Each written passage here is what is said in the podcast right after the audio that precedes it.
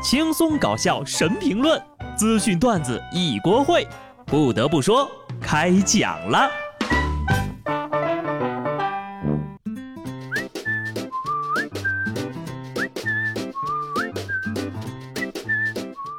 Hello， 听众朋友们，大家好，这里是有趣的。不得不说，我是机智的小布。带孩子可真累呀、啊，小孩子总是哭，哭得我很烦。因为这小孩一哭呀，就让我想起来我们领导开会。你不知道他什么时候开始，什么时候结束，你也不知道他在讲些什么。当你认为他要结束的时候，他又开始了。你们知道比开会更烦的事情是什么吗？加班。四月份全国拍摄制作电视剧备案公示表有一集啊，这个二十四集当代都市电视剧《我喜欢加班的理由》在列。讲述了职场新人和设计总监携手攻克难关，收获事业成功和爱情甜蜜的故事。这部剧的制作周期呢，居然花了六个月的时间。喜欢加班的剧组，你加加班啊，一个月搞出来就好了呀。建议这个事儿啊，写个轻小说，名字就叫《关于我喜欢加班的理由》这剧收视率爆死这件事儿，你怎么不来一个我喜欢加薪的理由呢？虽然我这个人吧不喜欢加班和开会，但是我也知道劳动创造财富。淮安市清江浦区一男一女跪在地上乞讨，声称呀家人得了大病，还捧着一张黑白的照片，希望热心人能够给予帮助。不少围观群众都献了爱心。一个民警下班之后呀，看到这俩人，想帮助他们解决困难，于是呢就把他们俩带回来派出所。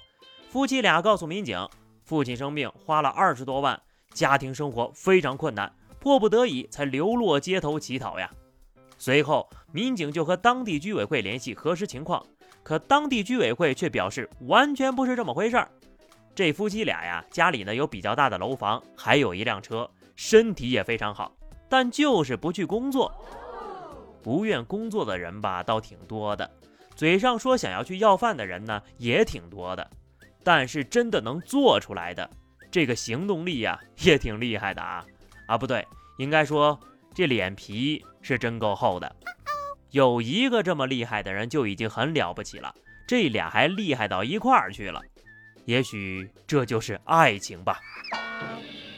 这两个人呢、啊、简直是圆了我什么都不做也想赚钱的梦，堪称贵影。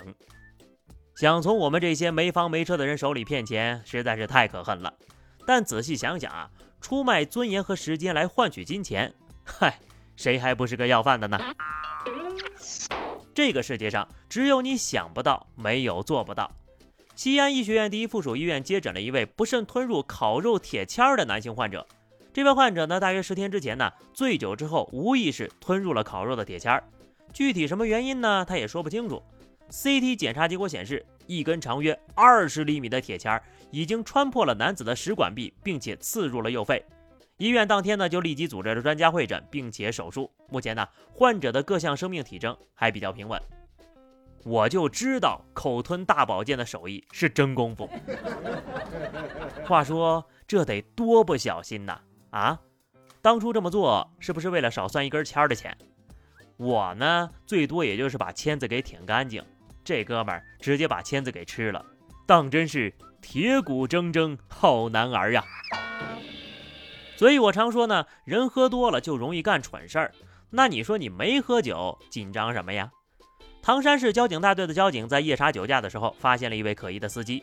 这位司机啊，在靠近检查点的地方，默默地和车里的其他乘客换了座位。心里没鬼，干嘛在检查点之前换座位呢？于是呀，交警呢就把这司机叫下来，要求他进行酒精吹气的检测。可是查了好几遍，仪器都显示司机并没有喝酒。交警就纳了闷了，你说你又没喝酒，为什么要换座位啊？司机支支吾吾地说，我我就是肚子有点不舒服。这个时候呀，他旁边的阿姨说了，他刚裂啦。司机默默地补充了一句，啊，屁屁股疼。我看了这个现场视频呐、啊，交警得知真相的瞬间，那个尴尬的转身，哈哈，这个场面是真没见过吧？阿姨呢也是大义灭亲呐、啊。司机感动的连夜准备和祝融号一块去火星了，不过倒也不用跑啊，人家交警给你打着码呢。虽然说是闹了乌龙，但是警察叔叔的警惕心还是值得肯定的。下面这位啊，就是真的需要被抓起来了。五月十三号，一位社交平台的游戏主播在酒店热水壶中撒尿，并且把自己的唾液和尿液倒进了沐浴露、洗发水瓶里，称呀让下一位顾客使用，并且还把视频发在游戏群里炫耀。这叫什么？这就是社会的渣子，真真是素质教育的漏网之鱼。就该找个尿黄的大汉尿上一壶，然后给他灌下去，专治脑子不灵。本来呀、啊，我们住酒店就不放心，这么一整更有阴影了。希望呢有关部门能够好好管管，千万不要让这种祸害遗千年呐。这不，最近某些人又开始蹦跶了。近日，杨永信参加了精神科培训开班仪式，临沂市精神卫生中心大会引发了热议。天眼查显示啊，杨永信等人曾申请一种治疗抑郁症的中药药物专利。摘要显示，治愈病人近一千例，身体完全康复为有效，总有效率为百分之九十八。另一个治疗网络成瘾所致的精神障碍的药物，一千例网瘾患者全部治愈，总有效率为百分之百。抑郁症治愈率百分之九十八，有这手艺。不给颁个诺贝尔医学奖也说不过去呀、啊，属实没毛病哈。就那电机开关一打开，哪个抑郁症不得活蹦乱跳呀？还敢抑郁吗？不愧是雷电法王，专精雷电系的同时还点了药剂师专精。本以为杨永信这货永远都不会出现在大众的视野里了，却没想到人家不但重出了江湖，还混得风生水起。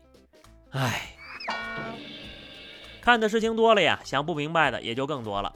上海一女子，上海一女子购买西瓜之后呀，发现这瓜吃起来非常的甜，她就觉得瓜太甜不正常，怀疑放了糖精，拎着瓜呀就找这摊主质问，对方表示如果说你不相信，可以去质检呢。最后这个女子呀就选择报警，说是西瓜有问题，还向警察倾诉了自己的委屈。我会为了个西瓜去质检吗？好家伙，这摊主呀可以吹一辈子了。西瓜包甜，甜到报警，甜也不是，不甜也不是，人咋这么难伺候呢？一个西瓜至于报警吗？不是西瓜太甜呐，是你这人太咸。如果单纯因为西瓜甜而报警，那你去趟新疆吃瓜得天天报警吧？看来你还知道做质检需要花钱呢，报警不需要。警察叔叔也很忙的，好不好呀？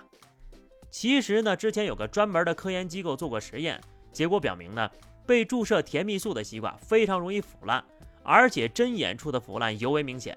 从西瓜销售实际和盈利需求来看，瓜农或者卖瓜的人冒着被执法部门重罚的风险，给西瓜打针注射甜蜜素来增甜的违法行为基本不会出现。所以呢，大家可以放心了哈。由此呢，也可以看出教育的重要性，科普工作任重而道远呐、啊。外媒体报道，印度疫情严重的同时呀，各种谣言也在蔓延。在印度社交媒体上流传最广的就是 五G 的信号塔会传播病毒。对此呢，印度工信部也发声了啊，他们说 五G 和 五G 信号塔不会传播病毒，而且我们印度呀也没有 五G。 我直接一胆，好家伙，这次的疫情呢让我清楚的明白，虽然说所有的国家呢都在地球上，但是并没有生活在同一个世界。但凡九年义务教育过的啊，就该知道 五G 是没法传染病毒的吧。这官方回答的最后一句啊，也是神补刀。现在呢，印度的疫情是非常的严重的，虽然说咱们也帮不上什么忙，但还是在这儿呢给你们辟个谣， 五G 啊是肯定不会传播病毒的。但是你们这会儿还去畅游恒河水，那就不好说了。希望印度民众能够早日战胜病毒，回归健康的环境。好的，那么以上就是本期节目的全部内容了。关注微信公众号 D J 小布或者加 Q Q 群二零六五三二七九 二零六五三二七九，来和小布聊聊人生吧。下期不得不说，我们不见不散，拜拜。